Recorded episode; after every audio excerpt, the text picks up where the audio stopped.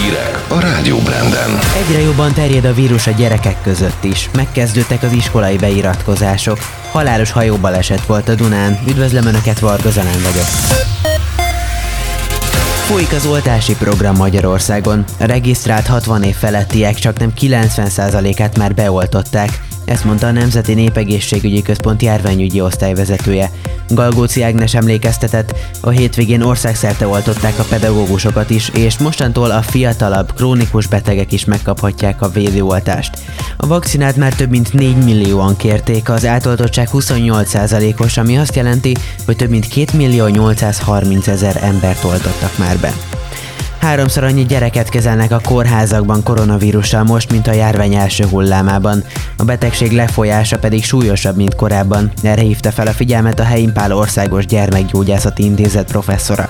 Szabó László elmondta, a Covid-fertőzés több szervi gyulladást okozhat a gyermekeknél, ami magas lázzal és nagyon súlyos szövődményekkel jár. Hozzátette, a járvány elleni harcban az oltás jelenti a megoldást, ezért fontos, hogy egyre fiatalabbak is megkapják a vakcinát. Kis létszám védőtávolság, maszkviselés, ezen szigorú óvintézkedések mellett vizsgázhatnak idén a szakképzésben tanulók. A tervek szerint a komplex szakmai írásbelik az érettségik után lesznek, a gyakorlati vizsgák időpontjáról az iskolák döntenek. Közben megkezdődött az általános iskolai beiratkozási időszak. A Klebelsberg központ a járvány miatt idén is az online jelentkezést javasolja a szülőknek. Az elektronikus jelentkezéshez csak a lakcímkártyát kell feltölteni, személyesen elég lesz a szeptemberi tanévkezdéskor bemutatni a dokumentumokat. A beiratkozás több mint 95 ezer leendő első osztályost érint.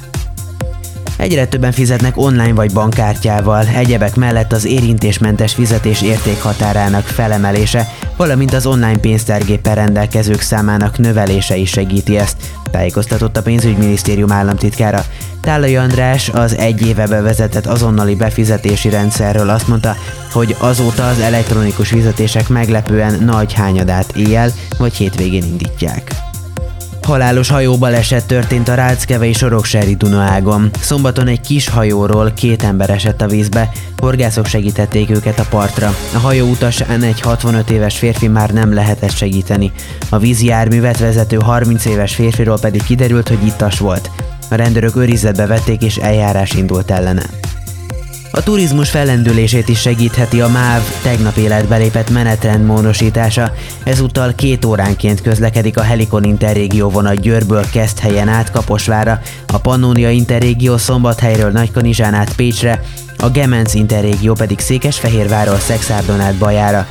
Több vonat jár mostantól Veszprém és Győr között, hétvégente pedig gyorsított szerelvények indulnak a Dunakanyarba. Javul a közlekedés egyebek közt Szilvásváradra és Békés Csabára is. Véget ért a magyar síszezon. A Mátrában szombaton még mentek a felvonók, többen ki is használták. Bár nem volt túl hideg az idei tél, a hóágyuknak köszönhetően rekordhosszú volt a szezon. Mivel a járvány miatt nem lehetett külföldre utazni, a csak nem félmillió magyar síelőből a szokásosnál is többen használták a hazai sípályákat. Időjárás. Hétfő már előfordulhat zápor, néhol zivatar. A szél megerősödik hajnalban 3-9 napközben 18-24 fok várható. Híreket hallottál. Itt a Rádió Branden.